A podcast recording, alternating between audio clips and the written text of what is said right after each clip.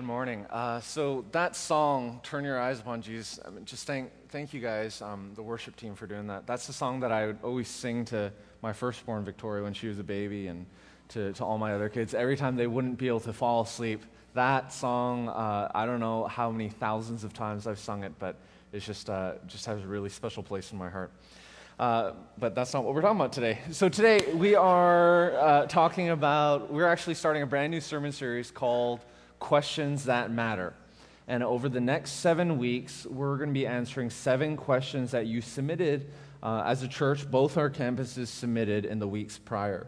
Now, we're doing this because we believe firmly that God is not finished with us yet. If you're a follower of Christ, you know that when you gave your life to Jesus, this was, this was a uh, one time, once and for all thing. Your eternal security was set. However, while your eternal destiny might have changed instantaneously, your everyday circumstances might not have changed.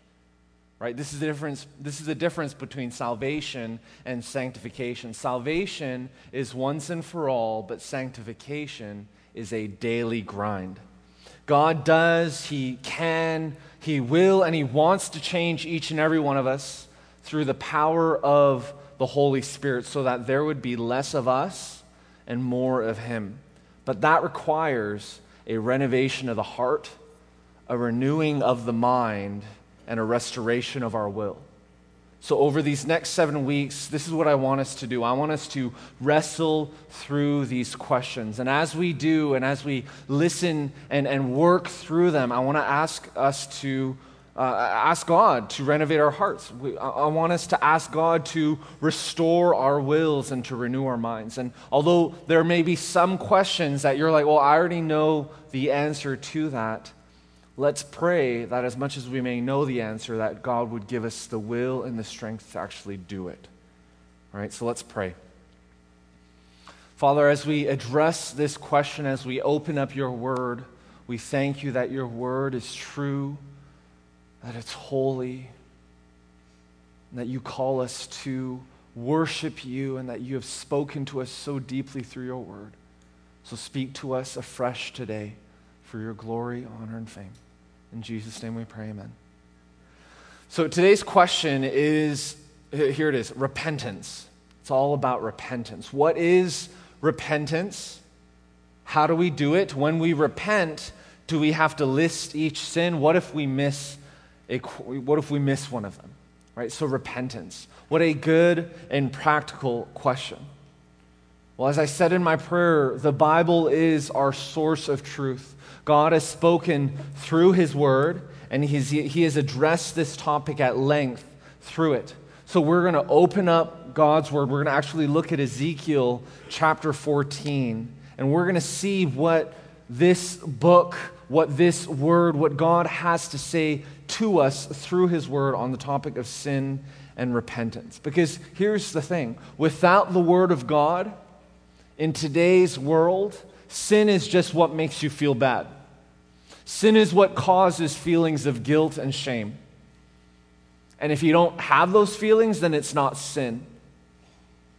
That is what sin is defined as in our world of tolerance, in our world of everyone has whatever, whatever truth is good for you is, is good for me.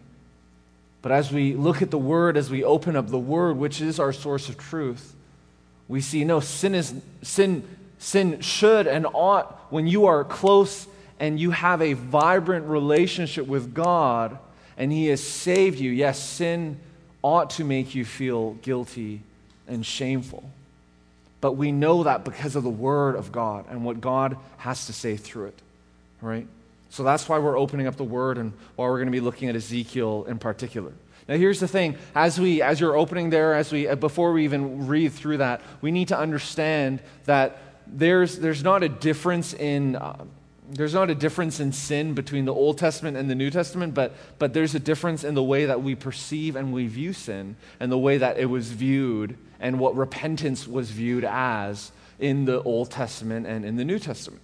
So when you think of sin, when you think of forgiveness, when you think of that in the context of the Old Testament, sometimes we think of the sacrificial system, right? Or we think of little baby lambs uh, being sacrificed. We think of animal blood being shed, people making a mistake, and maybe, you know, God opening up the heavens and, and striking them down. I don't know if you've ever said this when I was a kid. Sometimes, you know, I'd be like, oh, don't sin in church.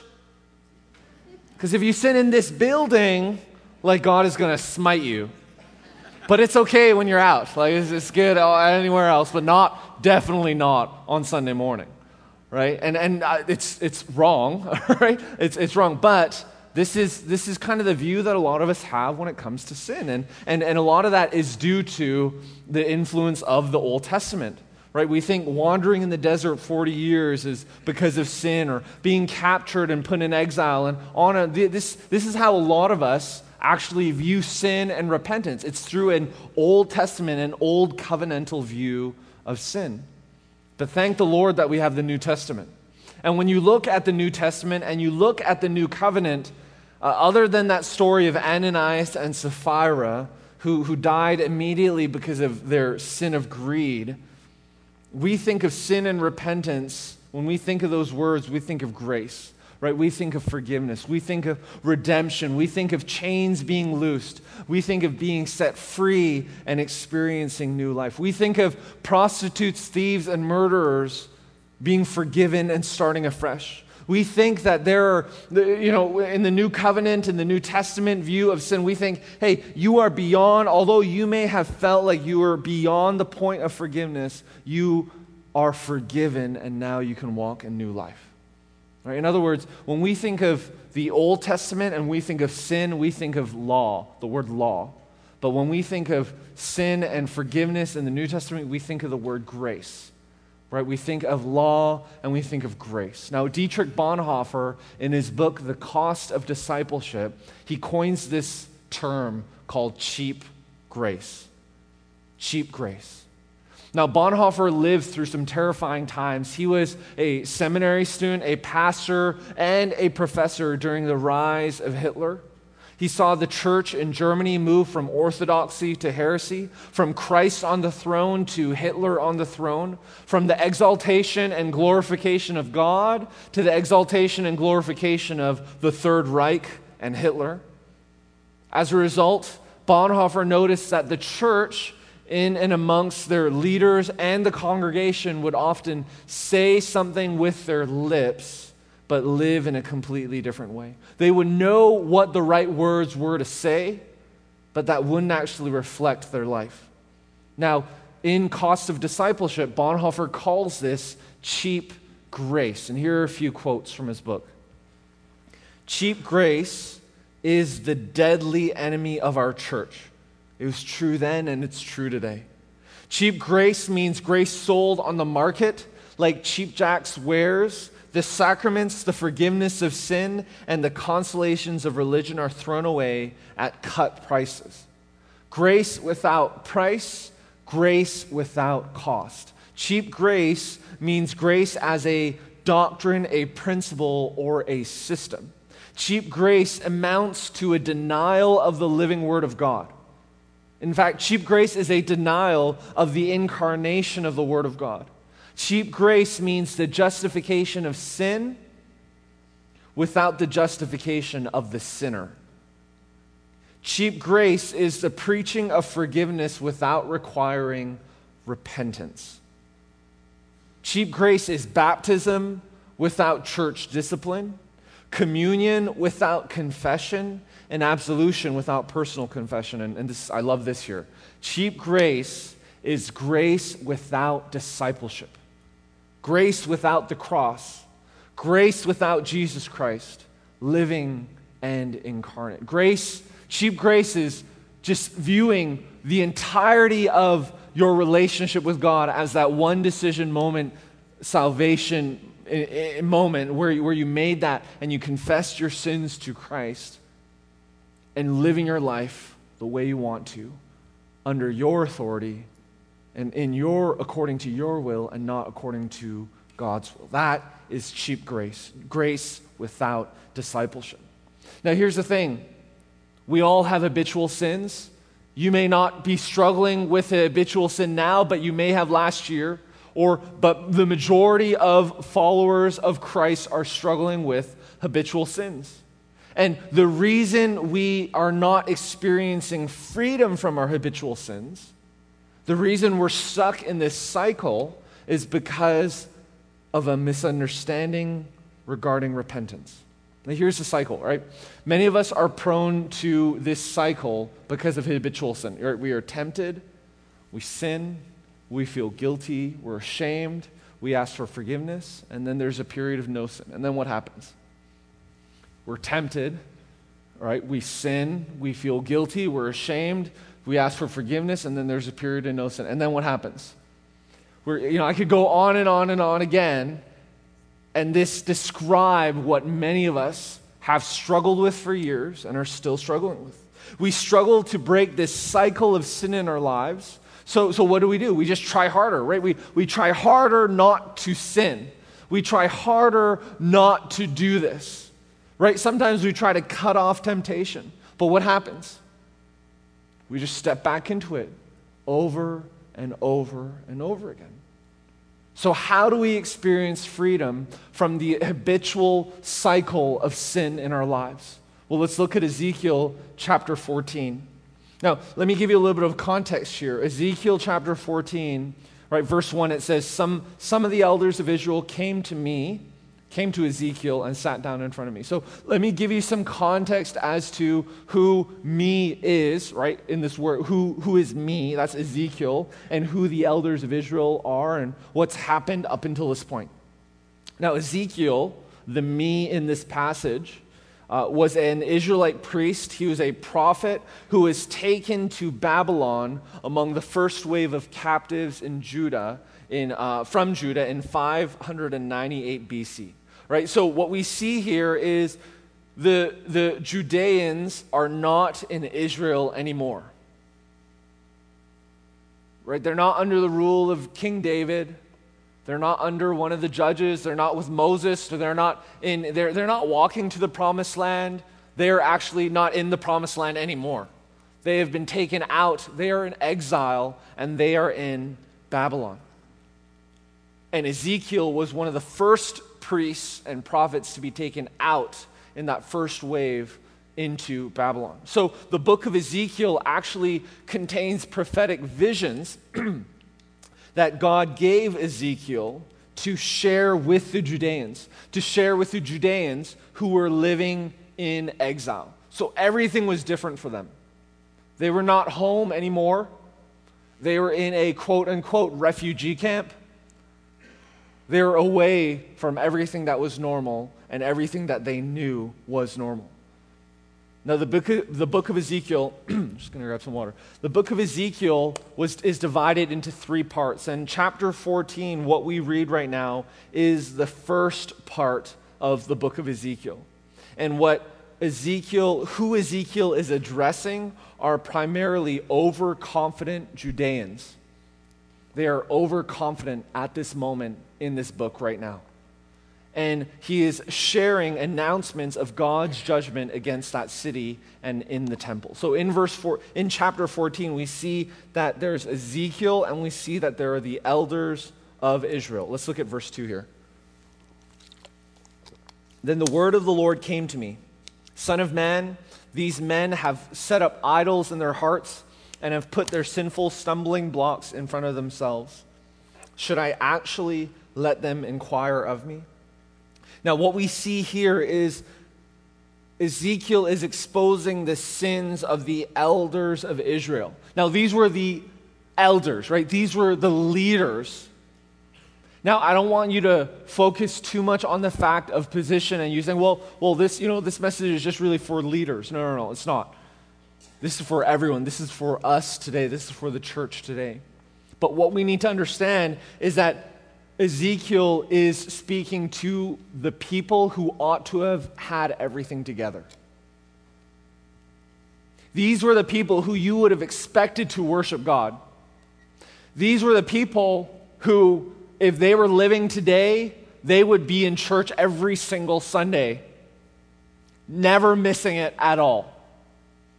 That is who Ezekiel is speaking to. He's not speaking to people who you knew, oh, these people are total sinners. Like you just look at them and you judge them. You don't even have to verbally say anything. In your heart, you're like, man, look at the, the, the filth that is surrounding them. And while judging, yes, is a sin, you see and you're like, yeah, those are, you know, you think sinful and you think those people. No, Ezekiel is not addressing those people. He is addressing people who seem to have had everything together. Now, this goes to show you that just because someone might, have seem, might seem to have everything together, it doesn't actually mean that they do. Right? Although we may dress well or, or put, you know, clean up our houses or, or put on a show or a mask, it doesn't actually mean that everything is worked out inside. And I know especially that Southerners don't know anything about this. right? Like we just like we're just if if something's going on inside, we always say what it is on the outside, right? The elders of Israel here, if Bonhoeffer was living at this moment, if Bonhoeffer was standing beside Ezekiel, he would point to the elders and say, cheap grace. And I wonder if he would do that to us today. Their actions were right, their actions promoted them to the right positions, but the problem was with their hearts. How true is this for us?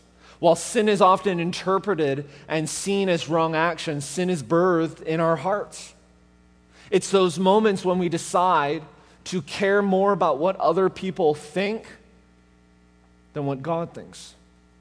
That's when sin is birthed in our hearts. Or it's that moment when a, a, a glance turns into a repeated look, or when a passing comment turns into gossip, or when an appreciation of what someone else is doing or someone else, is, someone else has a healthy appreciation turns into envy or self pity, or when frustration turns into anger and rage.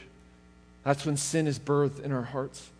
Now, as we see in verse 3, this is what it means to set up idols in our hearts. Right? The list of situations I just shared is what it means to put stumbling blocks in front of ourselves. In each of these situations, we sin when we entertain the temptation that is set before us. But it's important that we understand that temptation is not sin. Right? 1 Corinthians 10, verse 13 and 14 says this No temptation has come upon you except what is common to humanity. But God is faithful. He will not allow you to be tempted beyond what you are able. But with the temptation, he will also provide a way out so that, right, with the temptation, he will also provide a way out. I say that one more time. With the temptation, he will also provide a way out so that you may be able to bear it. So then, my dear friends, flee from idolatry. God will not allow us to be tempted beyond what is bearable with every temptation, God will always provide a way out. So we need to flee from sin. So while God will always provide a way out, right? And while this is true and we can trust the Lord in this, why do we often stay needlessly in the situations that always tempt us? Where we know in these relationships, in these circumstances, there will always be a temptation. And we know that because there's always been a temptation in those places. Why do we needlessly put ourselves there? Now, if you look at the end of Ezekiel 14:3, there's a very, very interesting line right here. Should I actually let them inquire of me? This is what God says. Should I actually let them inquire of me? When we sin, and we are living in habitual sin, we are saying yes to the evil one and no to God. We are saying that our ways are better than God's ways. We are saying that God is not enough, that He does not fully satisfy, so we need to figure out things on our own. So when we live in this mindset that our ways are better and higher than God's ways, and even though God is providing a way out of this habitual sin and of these temptations, even though God has provided a way out and will continue to do so, when we decide to live in this place, is it any wonder that when something comes up and we begin crying out to God or we ask God for freedom or healing or wisdom on a certain situation, is it any wonder that when we are here and we cry out to God, all we hear is silence?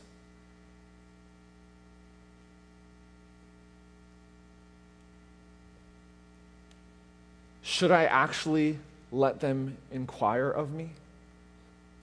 God is not saying that He's going to turn a that he's going to close his ears or turn his back against the Israelites. And that's not what God is saying to us today, but just look at that question Should I? When you are living in sin, in habitual sin, and crying out to God, what we are doing is we are, you, you know, and, and, and you cry out to God when you are living in habitual sin. What we are actually doing is we are using God for our purposes. And we are saying, God, you're just, you're, uh, you're just there somewhere to be asked of for help when I really fully understand that my ways aren't enough. But even if you were to say something, it doesn't really matter because I want to live here. So, God, give me your opinion. Oh, it's, you're silent? Well, that's what I thought. I'm just going to keep on living the way I'm living. Maybe your prayer life is exactly summed up like that. But that is not the life that God is calling us to live. That is not the abundant life that God is inviting us into. God is saying, Speak, cry out to me, and I will answer. Pray, and I will answer. He, God is a God that heals. He is a God that delivers. He is a God that allows us to experience eternity now, glimpses of eternity now. But we need to deal with this habitual sin in our lives first. Now, thank the Lord, right? Thank the Lord that God is merciful, that He is gracious. That in this particular situation, God is not saying that these elders are hopeless and beyond the point of forgiveness. God is not saying here that no matter what idolatry these elders have bowed down to, and no matter how far they have dug in their heels, God is not saying that they are beyond the point of forgiveness. And as we see in verse 4, God says that no matter what sin you and I might have committed, if we come before Him, He will answer. If we come before God in repentance, He will forgive. We are never beyond the point of forgiveness. When the Israelites called, no matter what, and you see this all throughout the scriptures, when they called, no matter how far they turned their back against God, God answered because He is gracious, He is merciful. Now they had to deal with consequences, but God answered and He is merciful, and God wants to answer you today. God wants to set you free today. No matter what you've done, God wants to speak to you today.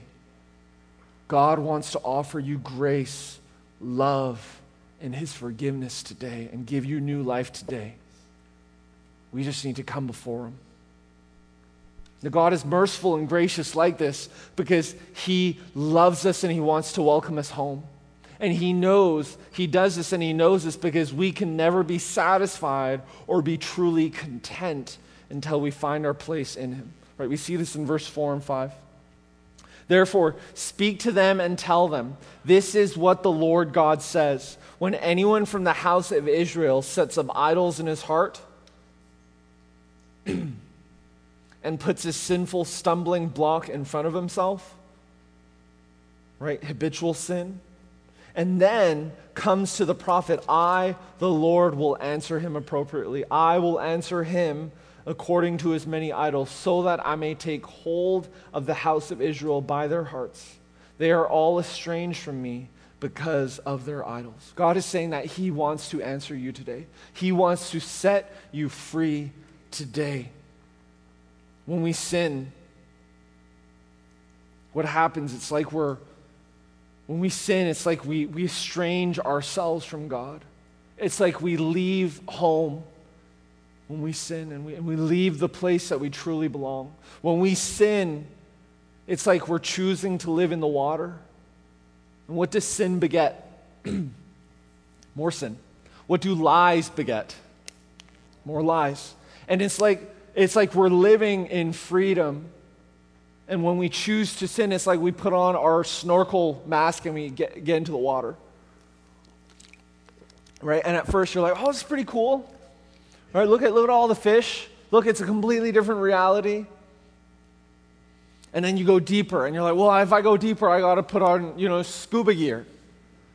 And then you've just put on more gear onto your back, and you're like, you want to go a little bit deeper? Well, you need to put on another tank. And you want to go deeper even still and not come out, well, you need to get into a submarine. And then if you want to stay in a submarine even longer, you need to bring plants and food and, and this and all this. And, and what we're doing is we are living our lives thinking that that is reality, that living under the water with all this gear and these burdensome things on our back, that that is reality. When God is actually saying, no, reality is taking that all off, coming onto the land and experiencing freedom. That perhaps when we live in habitual sin, we are actually living the li- a life that we are not designed and intended to live. That God is actually saying, just take it all off and walk in freedom as I created you to. So, the way to break this cycle of habitual sin is through, as we see in verse 6, it's through repentance. Verse 6 Therefore, say to the house of Israel, this is what the Lord God says Repent. Repent and turn away from your idols. Repent and turn your faces away from all of your detestable things. Repentance is about turning away. Repentance begins when we acknowledge our sin, when we confess it, when we ask the Lord for, for forgiveness, and then we thank Jesus that He has indeed forgiven us, that He's covered the weight, the cost, the punishment of our sins through His death and resurrection. That's where repentance begins but repentance only fully takes place when we turn away not when we not when we turn 20 degrees to the side, or, or not when we put blinders on our eyes so that we can't see the sin anymore. Repentance begins when we turn the other way. And so often, all we do is we get stuck in our habitual sin and we feel guilty, we feel ashamed. And we're like, Lord, I know I'm not supposed to be like this, so forgive me. But you just stay there. And this is why it's habitual, because you haven't actually turned away. You're still in this situation where everything around you is tempting you the way that it always has. And you build up these walls. It's like you shut your, you've built a room completely around yourself, thinking that there is no way out because all you see is that room. All you see are the barbed wires. All you see is are, are the bars right in front of you like this. When in reality, all you have to do is turn around because there's a door and it's open. And Jesus says, I have already forgiven you. I've already taken the door down.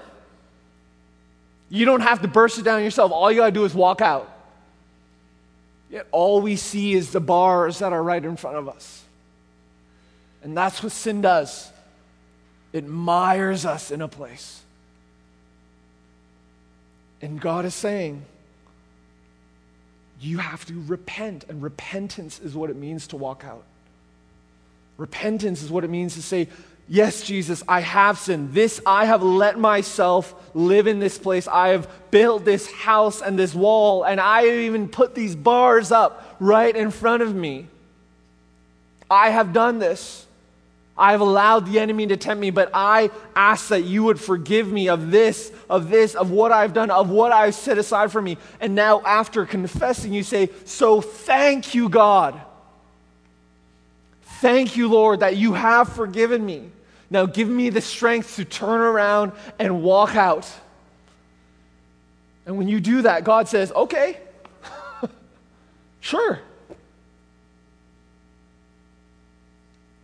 Because confession is not just about self pity, not just about asking for forgiveness. Confession is about thanking the Lord for the work that He has already completed and that He already completed on the cross, right? On the cross. When He died and He was raised from the dead. He has given, He was risen to new life and He wants to raise us to new life and allow us to walk out. So, repentance, this is important for us to understand though. Repentance doesn't end right? So we, we confess our sins, we, we turn around, we walk out. But repentance is not about emptying ourselves of our sin. Repentance is only complete when we fill ourselves with the, a greater affection, with what truly satisfies. So here, here's an example. If you struggle with lust, true repentance is about finding a greater sense of satisfaction and joy in the Lord. It's not about saying, well, this is, this is bad. This is bad. I don't want anything of it. No, it's actually saying, hey, what I thought satisfied,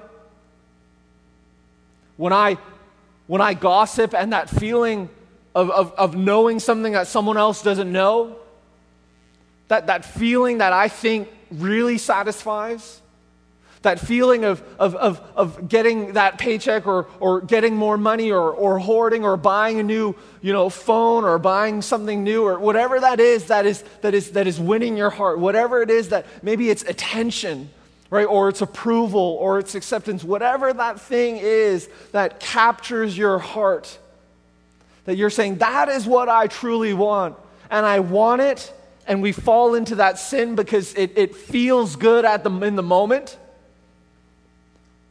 right? And that thing that causes us to go back to that over and over again, we need to admit that that feeling is actually a glimpse, not the feeling of regret, not the feeling of shame, but that feeling, that, that thing that we are longing for that satisfies, that is actually a glimpse of what truly God has promised for us. You see that? What Satan has done is he has taken this thing that our heart longs for true joy, satisfaction, love, excitement. God, what Satan has done is Satan has grabbed that and he's like, ah, we, he knows that our hearts long for that. And he said, I'm going to take a little bit of that and twist it. I'm going to twist the truth and say the only way that you can get that is by coming to me. And he twists it. And he gets us because part of it is true because he knows our heart is truly longing for that. And he is saying, hey, God is, at, that God, you'll never experience it. God is a killjoy. You want to experience that everlasting life, that true abundance, true joy, deep in your heart's true healing? Just come to me, and I'll give it to you right now. Just give it to you right now. No pain, no cost, nothing. I'll just give it to you right now. And we believe the lie, and we come to, and we allow ourselves to be tempted, we allow ourselves to walk into sin, and then what happens? Satan smacks us with a bat on the back of our head, says, I got you. That's what sin does. And Satan begins building this reality around us, saying, No, no you're, you're not worth more. You're never going to get anything more than this. This is all that really, this is what life is all about. It's all that satisfies. And the more we fall into habitual sin, the more we build up these walls around our life, the more Satan hits us on the back of our head, the more he just says, he convinces us, no, this is all you're worth. This is all that there is. When God is saying, just turn around. Just turn around. Every sin, we need to understand that every sin that we, every temptation that the enemy uses is actually a glimpse of what God truly wants to give you. So if you struggle with lust, true repentance is about finding a greater satisfaction and understanding that only that, that true joy, true excitement is actually only found in the Lord. If you struggle with people pleasing, true repentance is about discovering that the Lord loves you no matter what you've done.